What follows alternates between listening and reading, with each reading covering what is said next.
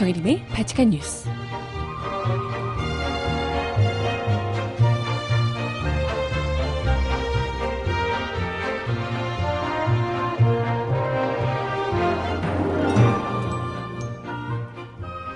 여러분 안녕하세요. 바칙한 뉴스 정혜림입니다.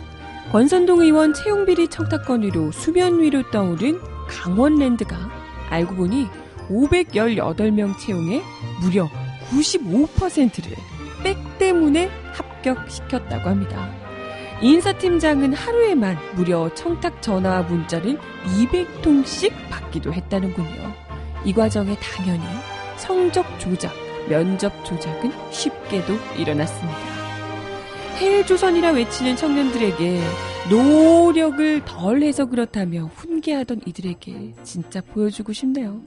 아무리 노력해도 이렇게 청탁 전화 넣어줄 백 없으면 결국 들러리밖에 안 되더라고. 음악 듣고 와서 오늘 이야기 함께 나눠볼게요. 첫 곡, 음, 샵이 부르는 내 입술 따뜻한 커피처럼 듣고 오겠습니다. 신청곡 있으신 분 주세요.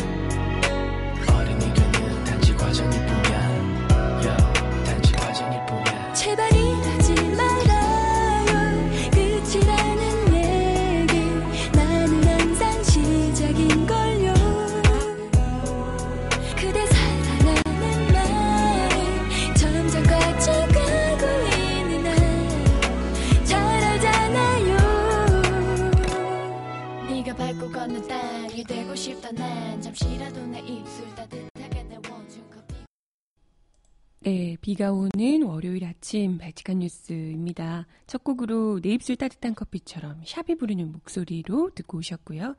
전국적으로 지금 비가 내린다고 하네요. 오늘 아침에 아까 잠깐 보니까 부산 뭐 이런 쪽에서는 침수 피해도 있다고 하고요. 꽤 많이 오는 모양입니다. 뭐 태풍도 올라온다고 하고 하니까 어, 네, 다들 조심하셔야 될 것 같네요. 그죠? 이게 무슨 여름 가고 갑자기 태풍이 음. 그러네요. 비비 없으시길 바라겠습니다. 서울도 글쎄 예, 침수되고 뭐 이런 게 워낙 최근 한 몇 년간 많았었는데 올해는 그나마 다행히 없는 듯한데요. 아무튼 곳곳에 비비 없으시길 바라겠습니다. 갑자기 어제 또 덥다가 이래서요. 아, 네. 오늘 첫 번째 소식으로 강원랜드 관련한 이야기 첫 소식으로 가져와 봤습니다. 오늘 어, 한겨레 신문에서 첫 번째 어, 단독 기사를 뭐 이것저것 냈는데요. 이따가도 이야기를 드리겠지만 그거 중에서 어, 발칙한 뉴스에서 꼭 한번 같이 이야기를 나눠보고 싶어서 강원랜드 관련한 부정 어, 일, 단은 특혜 입학 청탁 뭐 이런 것들에 대한 이야기. 사실 지난주 금요일 날 제가 권선동 의원 관련해서 권선동 의원이 자신의 이제 밑에서 같이 일하던 비서관을 뭐 취업을 그쪽으로 시켜주게 청탁을 했었더라. 이런 이제 뭐 관련된 기사가 있었는데 이게 뭐 이 사람뿐만이 아니고 권선동 의원 같은 경우에는 굉장히 뭐 주변 사람들을 아끼셨나 봐요. 굉장히 많이 아끼셨나 봐요. 그래서 뭐 한두 분이 아니고 비서관이며 뭐 심지어 인턴 비서까지도 글쎄 뭐 비서관이나 인턴 비서도 자격 뭐 알고 있는 잘 알고 있는 사람이었는지 뭐 모르겠지만 어찌 됐건 자신의 밑에서 일하던 비서관이나 인턴 비서 이런 사람들을 굉장히 음 좋고 남들은 들어가기 굉장히 어려운 보통은 들어가기 굉장히 어려운 그런 자리로 잘 꽂아주셨던 모양이에요. 들리는 이야기에 따르면 기사에 따르면요. 권선동 의원 쪽의 채용 청탁만 청탁만 10여 명이 넘어선다고 하네요. 네. 이분만 해도 이분 한 혼자만 청탁한 게 10여 명이 넘어선다는 겁니다. 강원랜드가 10여 명이면 강원랜드만 강원랜드만 10여 명 정도 채용 청탁을 했다면 다른 공공기관들에도 어마어마하게 해주지 않았을까? 강원랜드에만 해주지 않았을 것 같은데요. 그지 않을까? 네. 아무튼 뭐 권선동 의원만 그랬겠느냐 이런 것도 있고 그그 그 사람들이 강원랜드에만 그랬겠느냐라는 것도 있고 그렇게 생각하면 진짜 정말 우리나라에 있는 대다수 이런 공기업이나 이런 곳에서는 사실상 정말 열심히 그 윗분들이 뭐 어르신들이 열심히 노력하면 니들이 뭐 어? 에어컨 있고 뭐 온 냉방 잘 되는 곳에서만 일하고 싶어서 뭐 그렇지 이렇게 이야기를 하는 게 전혀 의미가 없다. 우리가 아무리 열심히 노력하고 뭔들 하고 하겠다라는 생각이 있어도 이렇게 빽 있으신 분들을 가족으로 뭐 친척으로 지인으로 두지 않고서는 좀처럼 뭐 할 수가 없다라는 게 이렇게 보여지는 거잖아요. 아, 여기는 좋은 일자리인 건가? 아, 그러면 우리한테, 청년들한테는 이런 좋은 일자리 따위는 할 생각하지 마. 기대하지 마. 뭐 이런 건가요? 근데 정말 너무 놀라운 것이 2012년부터 2013년 2년 동안 선발됐던 그 신입사원들 중에 일부도 아니고 뭐 한 몇 명, 뭐 절반, 절반도 너무 많겠지만 한 뭐 열, 뭐 100명이면 한 뭐 10명 안쪽 이런 것도 아니고 그 정도면 사실 그게 좋다는 게 아니고 괜찮다는 게 아니고 이게 약간 티가 덜 날 수 있는 거잖아요. 그러면 티가 좀 덜 날 수 있잖아요. 아니 근데 이건 무슨 95%가 말이 되냐고. 95% 이상이 청탁자와 연결돼 있었다. 그러면 이렇게 되면 나머지 5%가 진짜 대단한 거네. 나머지 5%는 와 정말 그분들이야말로 백도 없는데 나머지 5%가 들어갈 수 있었다. 이거는 진짜 어마어마하네. 그래. 그런 생각이 들어요. 그죠? 참, 진짜. 하, 신기하다. 한겨레 단독 보도로 나온 이 기사를 보면요. 강원랜드가 2012년에서 2013년 2년 동안 1, 2차에 걸쳐서 정규직 전환을 전제로 한 교육생 공모 이게 이제 어, 일종의 면접이죠. 면접 뭐 채용이죠. 채용 채용 공고 서류 전형 그리고 직무 평가, 면접 이 과정을 통해서 일반 사무와 카지노, 호텔 부문 518명을 채용했다는 겁니다. 하지만 사장이 바뀐 뒤인 2015년에 내부 감사를 해봤더니 그 중에 493명, 그러니까 95%가 청탁 대상자로 처음부터 별도 관리됐던 것으로 조사가 됐다는 겁니다. 근데 웃긴 건 그럼에도 불구하고 지난해 2월에 강원랜드가 검찰이 수사 의뢰하면서 조직적 채용 비리가 존재한 사실만 겨우 드러났을 뿐. 그러고 그냥 아 이런 게 있었다더라라고 하고 넘어간 거지. 아 이, 이런 게 조직적인 채용 비리가 있었다더라라고 존재하는 것만 확인하고 그에 따른 처벌이나 뭐 구체적인 내용들이 공개되거나 하지 않았다는 겁니다. 일단은 이번에 이 강원랜드 채용 비리가 드러나게 된 단초는 아까 이야기 드렸듯이 권선동 의원 덕분이죠. 좋은 역할, 훌륭한 역할을 하셨네. 권선동 의원께서. 자유한국당 권선동 의원이 그 자신의 지역 사무실에서 인턴 비서로 일하던 30대 어, 한 그 비서를 30대의 강릉의 강원대를 졸업한 한 이제 비서를 2013년 강원랜드에 음, 취직을 해서 근무 중인 것으로 확인이 됐다고 하고요. 이분은 인턴 근무 중인 2012년 11월 강원랜드 1차 교육생 일반 사무직 부문으로 지원을 했었습니다. 이 강원랜드 청탁, 청탁 문건에 권선동 의원의 청탁 대상자로 분류된 사람 가운데 한 명이 바로 이 사람이라고 하네요. 아까 이야기 드렸듯이 뭐 이 사람도 그렇고 한 10여 명 정도 강원랜드에만 10여 명 정도 했으니까. 네. 근데 회사에는 이 강원랜드 같은 경우에는 애초에 일반 사무직 14명, 카지노 호텔 부문 263명을 선발할 계획이었다고 하는데요. 하지만 서류 전형 때 지원 부문 구문을 아예 없애고 일괄적으로 705명을 통과시킵니다. 그러니까 카지노나 호텔 쪽에 견져서 스펙이 되게 더 나은 사무직 응시자들이 당연히 이러면 크게 혜택을 볼 수밖에 없다는 거죠. 이건 뭐 일부러 이런 사람들이 더 많이 해놓고 이쪽으로 더 많이 뽑겠다 이런 걸 수 있는데요. 결국은 일반 사무직 응시자 151명이 면접을 보게 됐다고 하고요. 그 중에 61명이 최종 합격을 했습니다. 반면에 카지노 호텔 부문 합격자는 259명으로 원래 채용 계획이 263명이었는데 259명으로 채용 계획보다 더 줄였습니다. 와, 이거 진짜 신기하네요. 일반 사무직을 원래 14명 뽑으려고 했는데 61명을 뽑은 거예요. 일반 사무직으로 엄청 많이 뽑은 거죠. 그리고 호텔 카지노 부문에서는 오히려 더 줄여, 줄어든 겁니다.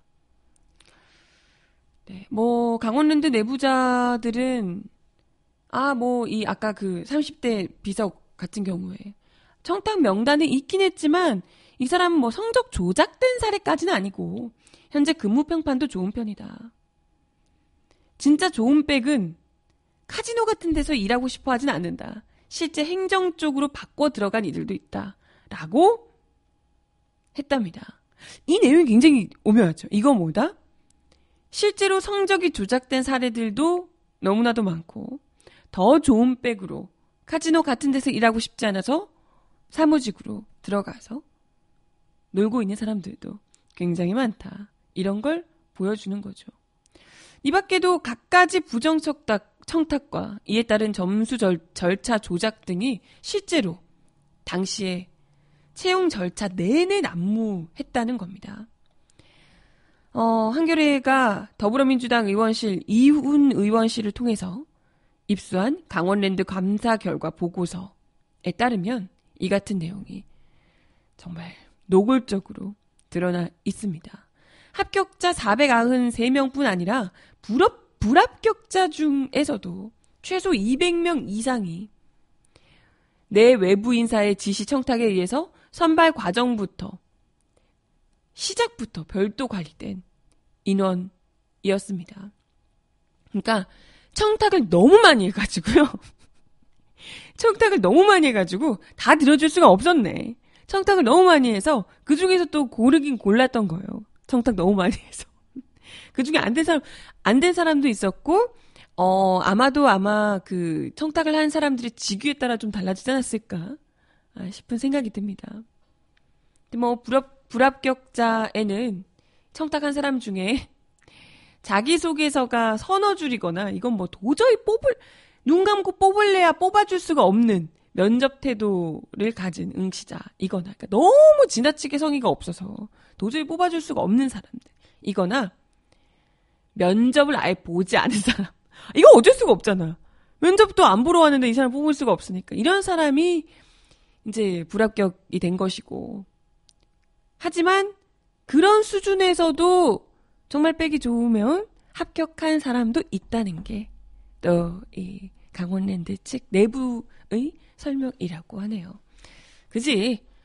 성의가 없는데 백이 막 너무 대단하지 않으면 아 가뜩이나 이, 넣어줘야 될 사람 많은데 얘는 빼자 이렇게 될 수 있었다는 거 진짜 웃기네요.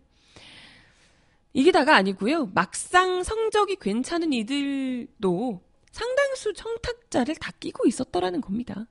그 뭐 전부 다 무능력한데 오히려 청탁만 해가지고 한 건 아니고요. 성적 좋고 괜찮은 사람들 중에서도 대부분, 대부분이 청탁자가 있었다. 그러니까 한마디로 청탁자가 없는 애들이 거의 없었다는 거예요. 없이 그냥 부딪힌 애들은 서류 전형에서 다 떨어지지 않았을까? 그냥 부딪힌 애들. 심지어, 와, 이건 누가 궁금하다. 청탁자가 6명까지 겹치는 응시자도 있었다는 거예요.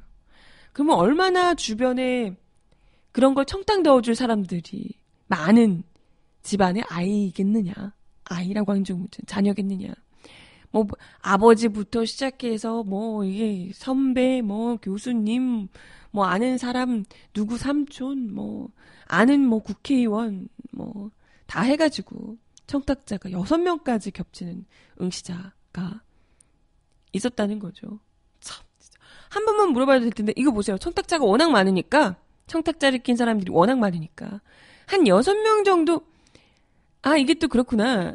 한 여섯 명 정도 달, 달려들어서 얘를 뽑아달라고 하면 어 또 이제 안 뽑아줄 수가 없겠죠. 저 진짜 심지어 아까 오프닝에서도 이야기 드렸지만 인사팀장이 하루에 받은 청탁 전화나 문자만 무려 200통이 넘어간 적도 있다고. 네, 그렇다고 하네요. 어, 아무튼 인사팀장이 그 정도로 오로지 청탁 전화나 문자만 계속해서 받아가면서 이걸로 그 채용을 꾸렸다면 그 채용이 정상적인 방향으로 진행됐을 거라고 누가 생각할 수 있겠습니까? 그잖아요. 그 시기에 강원랜드 대규모 신입 채용은 정부로부터 얻어낸 카지노 증설 허가 등에 따른 인력 확충 목적이 컸다고 합니다. 카지노 딜러가 부족했고 식음료나 호텔 쪽 또 경영 관리직까지 동반 충원이 필요했다. 이런 논리인데요. 이 때문에 이제 뭐 모집 기준을 이렇게 세우고 서류 전형, 인적성 검사, 면접 이렇게 기준을 마련해서 채용을 공개 채용을 진행을 했던 건데 1, 2차에 합쳐서 전국에서 5,286명이 지원을 했습니다. 5,286명이 지원한 가운데 한 500명 정도를 뽑은 건데 그중에 95%는 오로지 다들 이제 뒷백이 든든하신 분들이었고 나머지 뭐 어디 유명한 사람들의 선이 안 닿거나 뭐 그런 선 따위 없고 정말 정직하게 채용에 준비했던 사람들은 그냥 일종의 들러리밖에 되지 않았다라고 생각을 해야겠죠. 일단은 이 서류 평가를 맡았던 인사팀 직원들이 인사팀 팀장의 지시로 청탁 대상자들 점수를 조작해서 끌어올렸다고 합니다. 애초 기준이 학력과 전공, 또 이게 이 학력과 전공이 40, 자기소개서가 60 정도의 평가이고요. 그리고 폐광 지역에 10년 이상 거주했던 사람에게 최대 5점의 가산 우대였다고 합니다. 근데 막상 실제로 까놓고 보니까 서류를 탈락했는데도 22점이 더해져서 갑자기 자기소개서가 만점이 되고 결국 최종 합격까지 된 경우도 있었고요. 그러니까 이런 식으로 244명이 500명 중에 절반은 서류 전형에서부터 부당하게 서류 전형을 통과했습니다. 이 과정에서 인사팀장의 이 행동대장격이라는 인사팀장의 지시를 정말 열심히 이행했던 한 사원은 다른 인사팀 직원 컴퓨터에 직접 접속해서 점수를 고치기도 했다고 합니다. 이럴 거면 채용을 대체 왜 했나 싶죠. 인정성 평가는 강원랜드가 전문 업체에 맡긴 필기 시험이었다고 하는데요. 근데 전문 업체에 맡기면 이게 어, 이거 점수를 고치는 게 말이 되나 싶은데요. 1차에서 450명, 2차에서 300명만 걸러서 면접을 치른다는 계획이었는데 모두 3천만 원이 들었다고요. 근데 최영집 사장이 청탁 대상자 중에 탈락 탈락자가 대거 나오자 아 진짜 웃긴다. 청탁 대상자들이 대부분 실제로는 탈락할 사람들이었다는 거죠. 그런데도 불구하고 원래는 이제 이 인적성 검사를 통해서 대거 탈락을 시키려고 했는데 그러려고 3천만 원이나 들여서 인적성 검사를 했단 거잖아요. 그런데 청탁 대상자들 중에 이 사람들이 너무나도 많이 탈락할 것 같으니까 아예 인적성 점수를 그냥 탈락 기준으로 두지 말고 면접 참고 자료로만 사용해라. 아니, 이러려면 3천만 원 들여서 뭐하러 했나 묻지 않을 수가 없죠. 이 덕분에 사장이 이 말 덕분에 미자격자인 이 기준에서 자격이 없는 185명을 구제할 수 있었습니다. 그 이후에 뭐 면접 심사 때는 뭐 그죠? 껌이겠죠. 직접 나온 조사 점수도 이렇게 마음대로 해줄 수 있는데 면접 정도는 뭐 완전 누워서 떡 먹기가 아니었을까 싶습니다. 실제로 청탁 대상자의 74% 이상이 새 의원, 새 위원으로부터 합격권인 8점, 10점 만점에 8점을 받았고요. 합격 최저선에 걸린 동첨자는 대폭, 대폭 양산이 됐습니다. 회사들은, 회사는 이 사람들을 전원을 다 채용을, 그러니까 청탁 대상자, 올라온 청탁 대상자, 이렇게 걸린 사람들, 다들 채용을 했죠. 그러려고 이렇게 애를 썼을 테니까. 아무튼 당시에 감사가 7개월 동안 진행이 됐었다고 하는데요. 강원랜드 내부자들은 하다 보니 도저히 감당 안 돼서 거, 검찰에 넘겼다.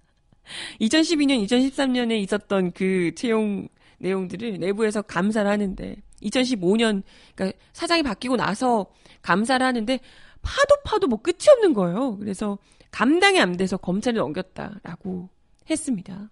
네, 검찰이 지난해 강원랜드의 수사 의뢰 진정을 받은 지 1년 2개월 만인 올해 4월에 최영집 사장과 그리고 권모 인사팀장 두 명을 업무방해 혐의로 불구속 기소하는데 그쳤다고 합니다. 뭐 사실 강원랜드 여기 이제 뭐 최영집 사장도 그렇고 이쪽에 사장으로 꽂혀서 들어간 곳 것 자체가 아무래도 뭐 박근혜 정부 뭐 이런 예 아주 또 이분 역시도 이쪽에 사장이 되신 것이 또 그런 덕분일 텐데 잘도 올해 사 아니, 올해 4월이니까요. 네 잘도 뭐 했겠습니다. 잘도 이 사람들 수사를 했겠습니다. 이러니까 이제라도 그때 당시에 하, 이게 참 공기업들은 근데 사실 강원랜드도 문제지만요. 저 그냥 학교 다닐 때 취직하고 이럴 때요. 취직 준비하고 이럴 때 주변에도 그런 얘기들 워낙 많았거든요. 일단은 뭐 대기업들도 뭐 다 힘들겠지만 공기업이다 이렇게 되면 너네 아버지 뭐 하시는데? 그러니까 먼저 나온다는 거예요. 그러니까 이게 이게 채용에서 과정에서 직접 물어본다는 게 아니고 아 공기업 같은 데 가고 싶어라고 하면 다들 주변에서 너네 아버지 뭐 하시는데 뭐 좀 끈다는 사람 있어? 너 뭐 국회의원이랑 친해? 이런 거 없으면 못 들어가 이런 얘기를 저도 많이 들었거든요. 거기는 뭐 꿈도 못 꿔. 거기는 정말 부모님이 뭐 대단하신 집이거나 친척 중에 누가 어마어마한 사람이 있거나 국회의원을 하거나 아니면 그 해당 공기업의 임원이시거나 이 정도 아니고서는 뭐 정말 신의 직장이다라고 얘기들을 들었거든요. 아마도 예, 그게 또 그런 거 워낙 좋아하는 이 박근혜 정부, 이명박근혜 정부, 낙하산 뭐또 뭐 너무 좋아하는 정부들이었기 때문에 그게 더 심각해졌고 그거의 거의 끝을 보여주는 게 끝장판을 보여주는 게 강원랜드 사례가 아니었을까 싶어요. 일단 뭐 오픈을 해서 여기 어쨌건 사람 인원이 굉장히 많이 충원이 돼야 되는데 어찌됐건 그 자리 자체가 공기업이니까 그야말로 꿀 보직이었을 때고 꿀, 꿀 회사? 아, 뭐라 되지? 어, 꿀 직업이었을 테고요. 그러니까 어떻게든 들어가고 싶어 하는 이들의 청탁이 줄을 이었을 것이다. 네. 생각이 듭니다. 근데 중요한 건, 예, 채팅창에서 정부 지분 51%를 가지고 있다고. 예, 아니, 공기업이에요. 이 강원랜드는 공기업이 맞고요. 그렇기 때문에 이거 뭐 사기업이어도 문제겠지만, 사기업이어도 채용의 95%를 그렇게 한다면 그게 논란이 되겠지만, 이건 무려 공기업들이 어찌됐건 정부 지분이 들어가 있고 이렇다는 것은 국민들이 국민의 세금 역시도 여기에 포함이 되는 거잖아요.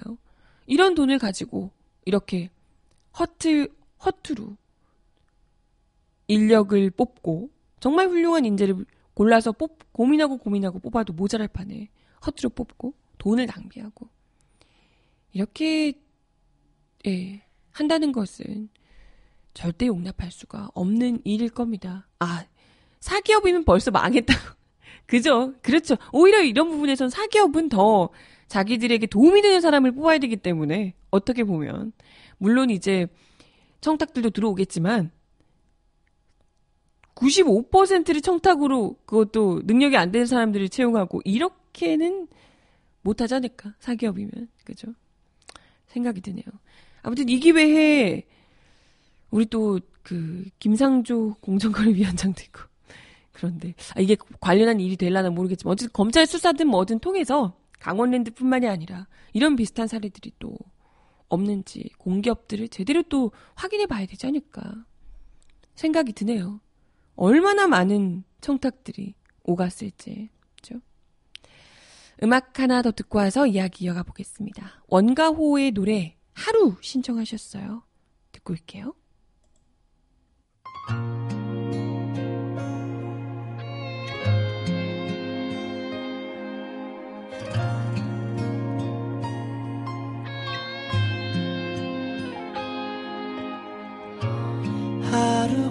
지난 줄 알았죠. 1분이 지났을 뿐. 당신 없는 시간들은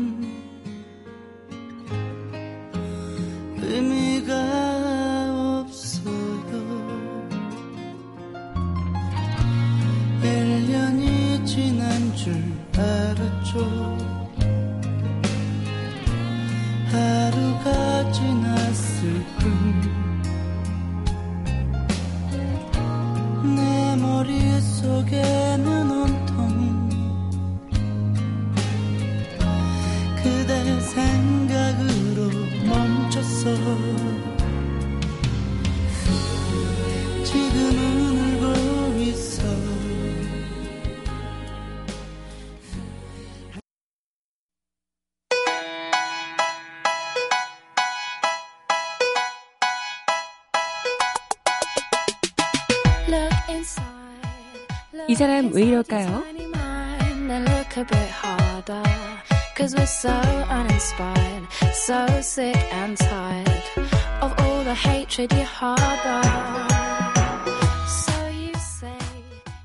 박근혜 정부 시절 국가정보원이 정보보안국 산하에 엔터테인먼트 파트를 두고 진보 성향의 영화를 만든 영화인들을 사찰하고 우익 색채 이른바 국뽕영화 제작을 기획했던 것으로 드러났습니다.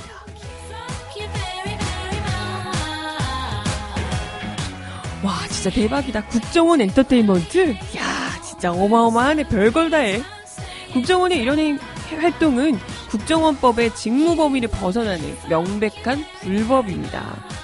한겨레 21이 최근 영화계 인사 수십 명의 직원을 토대로 국정원 관계자들을 취재한 결과 박근혜 정부 시절 영화계 인사들을 사찰하고 이를 근거로 영화계의 제작, 투자, 배급 등 영화 산업 전반에 개입했던 국정원 요원들을 뜻하는 국정원 엔터팀의 존재가 실제로 확인이 됐다는군요.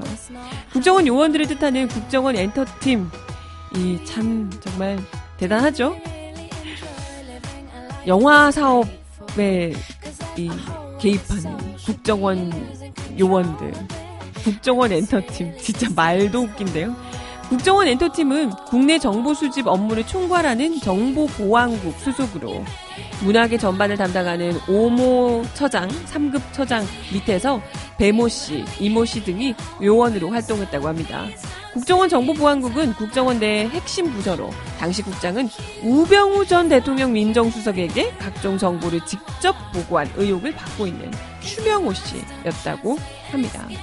영화계 인사들은 국정원 엔터팀이 영화계 관계자들을 상대로 현재 제작 중이거나 제작 예정인 영화 등에 대한 정보를 집요하게 수집했다고 입을 모았습니다. 복수의 영화계 관계자들은 국정원 엔터팀이 노무현 전 대통령의 인권 변호사 시절을 그린 변호인에 유독 관심이 많았다고 밝혔다고요.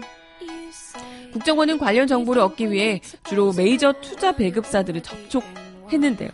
특히 엔터팀 배모 씨는 한 투자 배급사의 고위 임원과 한 달에 한 번꼴로 만나서 각종 영화계 동향을 수집한 것으로 확인이 됐습니다.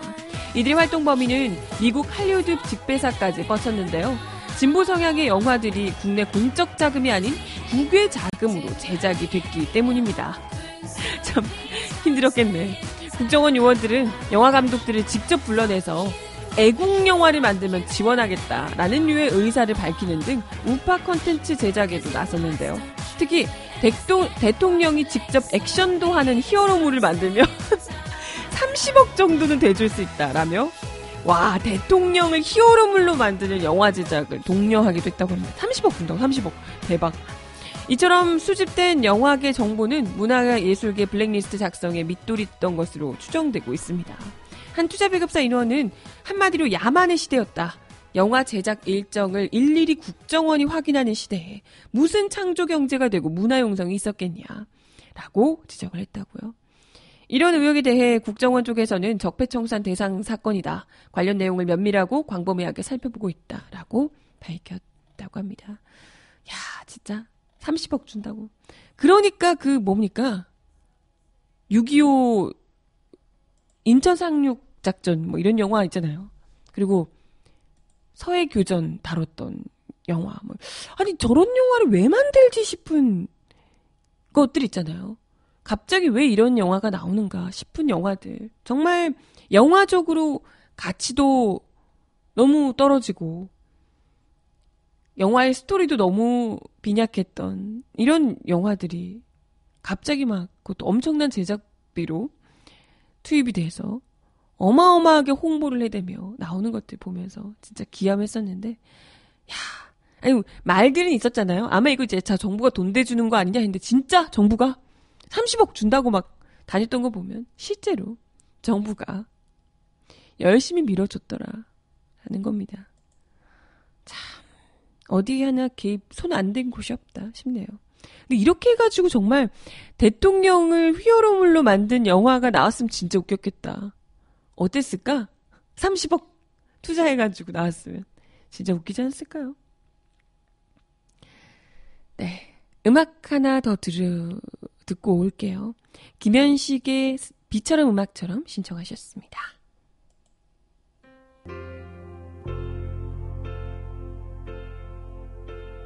비가 내리고 음악이 흐르면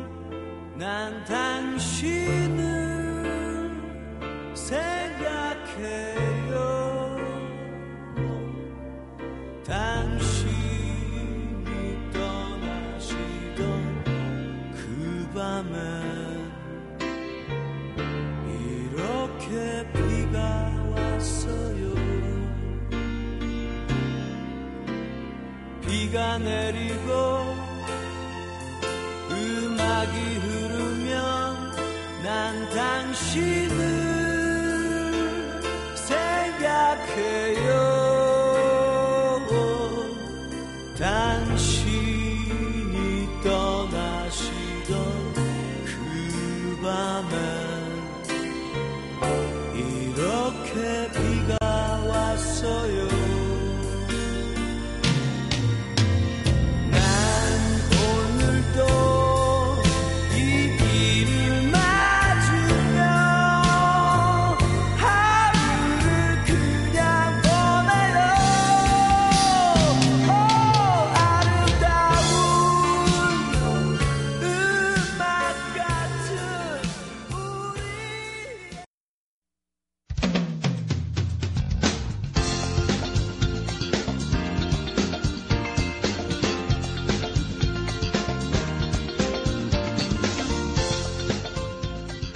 정하나의 바칙한 브리핑.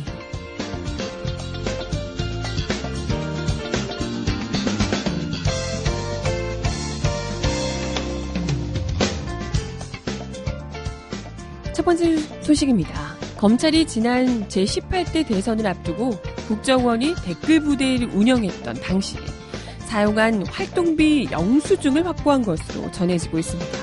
서울중앙지검은 어제 국정원이 전날 오후 1차 수사 의뢰된 외곽팀장 관련된 수령증을 보내왔다며 이 자료에 대한 분석에 착수한 상태라고 밝혔습니다. 국정원은 민간인 외곽팀을 운영하면서 활동비를 지급해왔고 이 과정에서 수령증을 받은 것으로 전해졌는데요. 검찰은 해당 수령증을 토대로 국정원이 운영한 민간인 댓글 부대 활동에 대해 분석할 방침입니다. 국정원이 검찰에 넘긴 자료는 1차 수사 의뢰된 외곽팀장 30명과 관련된 수령증으로 2차 수사 의뢰된 18명과 관련된 수령증은 아직 확보하지 못했습니다.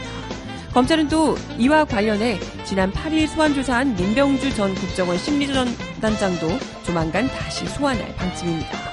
수령증 분석 결과에 따라 민 전 단장, 원세훈 전 국정원장의 직권 남용이나 횡령 등의 혐의를 적용할 수 있을 것으로 전망되고 있습니다. 앞서 검찰은 지난 8일 민 전 단장을 소환해 14시간에 걸친 조사를 벌였는데요. 이날 조사에서 민 전 단장은 댓글 부대 운영 사실과 함께 원, 원세훈 전 원장의 지시가 있었음을 시인한 것으로 조사됐습니다. 전해졌습니다. 아, 원세훈 전 원장 어떡하지? 조사 불가피하겠네요.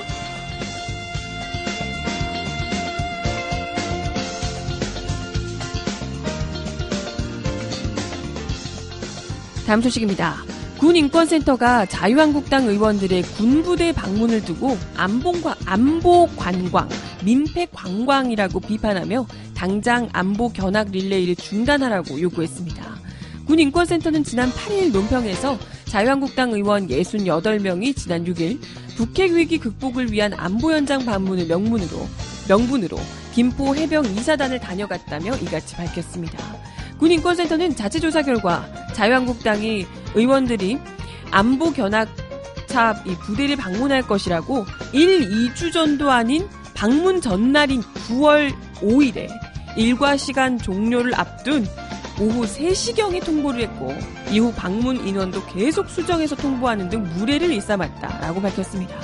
아, 오후에 이제 이 군인들도 쉬어야 되는데 오후 3시께 부대를 내일 갈게라고 통보를 했다는 거예요. 해당 부대는 최전방 부대로 교대 근무를 서는 곳인데 오전에는 휴식 중이던 주간 근무자들이 오후에는 휴식 중이던 야간 근무자들이 방무지 정비 및 제초 작업에 투입이 됐다고 합니다. 의원님들 오신다니까 외관 가꾸기에 심지어 이 과정에서 몇몇 장병들은 말벌에 쏘여서 의무실로 후송되기도 했다고요. 이뿐만 아니라 의원들에게 입히기 위한 전투복, 야전 상의와 홍주표 당대표, 또 원, 정우택 원내대표에게 달아줄 해병대 상징인 빨간 명찰까지 준비하느라 아주 애를 먹었다고 합니다.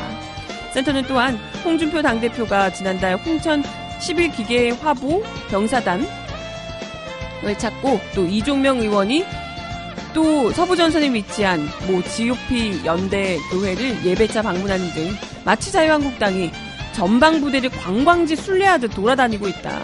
북한이 대륙간 탄도 미사일 발사를 준비하고 있다는 정보가 들어오고 장병들이 을지훈련 종료 뒤 휴식도 갖지 못하고 갖추지 못하고 이 대비 태세에 들어가는 등 안보 위기가 심각한 수준으로 고조되고 있는데 전방 부대를 전전하며 안보 관광을 즐기고 일선 부대를 쑥대밭으로 만드는 행위는 심각한 안보 저해 행위다라고 군인권센터가 따끔하게 지적했습니다. 더 이상 전방부대 돌아다니며 국군 장병들의 사기를 꺾지 말고 당장 릴레이를 중단하라라고 촉구했다고 하네요. 한편 자유한국당은 그동안 계속해서 말도 안 되는 이야기로 보이콧을 하고 있던 정기국회 보이콧을 이번에는 철회하고 다시 국회로 들어갈 예정이라고 합니다. 말도 안 되는 명분 없는 보이콧이었다는 걸 이런 식으로 스스로가 보여주는 셈이죠. 마지막 소식입니다. 사드가 임시 배치된 경북 성주 주민들이 사드 철거를 위한 두 번째 투쟁을 예고했습니다. 이들은 사드 배치 지역인 성주 김천과 수성리 촛불 집회 등을 계속 진행하면서 전국적인 대규모 집회 등을 개최해 사드 반대 여론을 모으기 위한 활동을 이어갈 계획입니다. 어제 사드 저지 평화회의는 사드는 반입됐지만 사드 철거를 위한 투쟁은 계속된다는 입장을 밝히고 향후 전국 단위 대규모 촛불 집회 등을 강경 대응을 예고했습니다. 이들은 사드 배치에 반대하는 주민들을 강제 진압하고 사드 발사대가 추가로 반입됐지만 사드 철회를 염원하는 주민들의 싸움은 끝난 게 아니라며 절차적 정당성을 지킨다는 약속을 어기고 사드 배치를 밀어붙인 문재인 정부를 규탄하고 한반도 사드 철거를 위한 강경 투쟁을 진행할 계획이라고 말했습니다. 이들은 성주 김천 촛불 집회와 소성리 수요 어, 토요 집회 등을 통해 사드 반대 목소리를 계속 낼 계획이라고 하네요. 어, 지난 9일 소성리에서 열렸던 토요 촛불 집회에는 기존보다 많은 150여 명의 주민들이 모여서 사드 철거를 촉구했고 10일 어제는 사드 배치에 반대하는 원불교 교인들의 법회도 소성리 마을 회관 앞에서 열렸습니다. 성주 김천 주민들과 원불교 교인 등은 사드 배치 처리를 촉구하는 청와대 국방부 앞 1인 시위와 폭력 진압을 규탄하는 경찰청 앞 1인 시위 등을 이어갈 방침입니다. 네. 마지막 곡 전해드리면서 인사드리겠습니다. 성시경과 권진아의 버전으로 듣는 잊지 말기로 해. 마지막으로 들려드릴게요.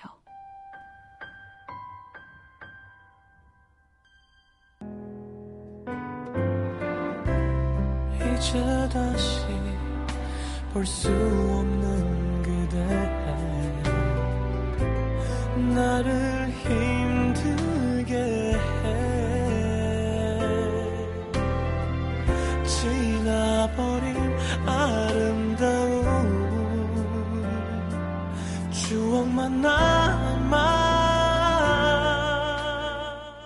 네, 오늘도 발칙한 뉴스 함께 해주셔서 감사합니다. 월요일 아침 또 비가 와서 많이들 지치실 텐데, 월요일부터 지치실 텐데, 힘내시고, 빗길 조심하시고, 비비 없으시길 바라겠습니다. 발칙한 뉴스 내일 10시에 다시 오겠습니다. 여러분, 좋은 하루 보내요. 안녕.